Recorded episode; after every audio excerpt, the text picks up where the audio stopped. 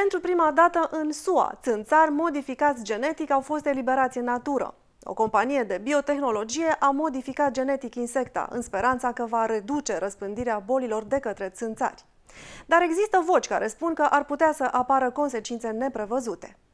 Franța se confruntă cu un număr mare de acte de violență, cu revolte nocturne și doi polițiști uciși în interval de 11 zile. Mai mult, atacurile din marile orașe au crescut în frecvență și gravitate, în timp ce poliția se află sub o observație tot mai atentă în urma acuzațiilor de rasism.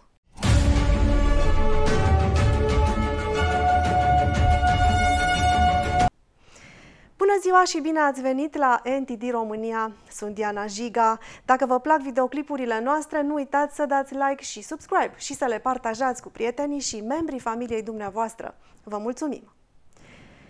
Cum ar fi dacă am putea face ca țânțarii să nu mai răspândească boli?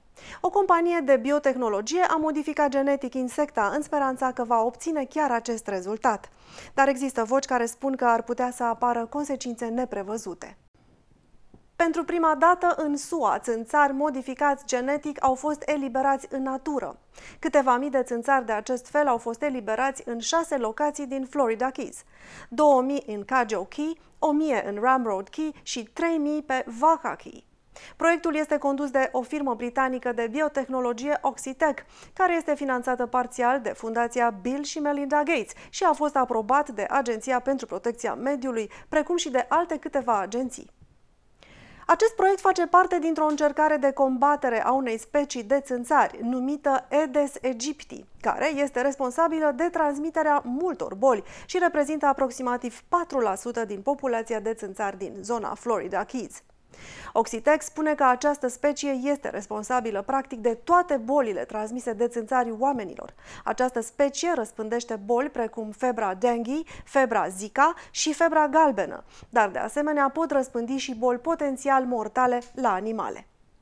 Barry Ray, directorul Coaliției de Mediu din Florida Keys, ne spune cum privește el această problemă. Acesta a fost implicat în acest proiect în ultimii 10 ani și afirmă că cea mai mare problemă nu este legată de modificarea genetică, ci este vorba despre desfășurarea acțiunii în sine, despre care Ray spune că nu a fost una obișnuită.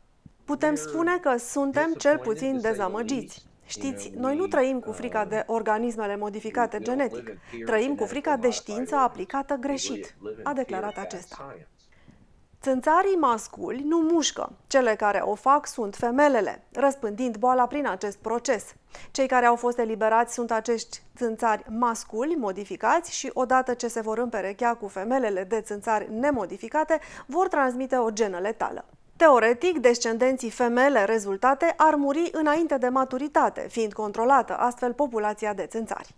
El crede că acțiunea a fost afectată de politică, iar standardul de investigare al acestui proces a fost redus. Le-am pus o problemă simplă de matematică. Arătați-mi relația, care este mărimea eșantionului de ouă testate semnificativ din punct de vedere statistic pentru a determina că nu vor ieși femele.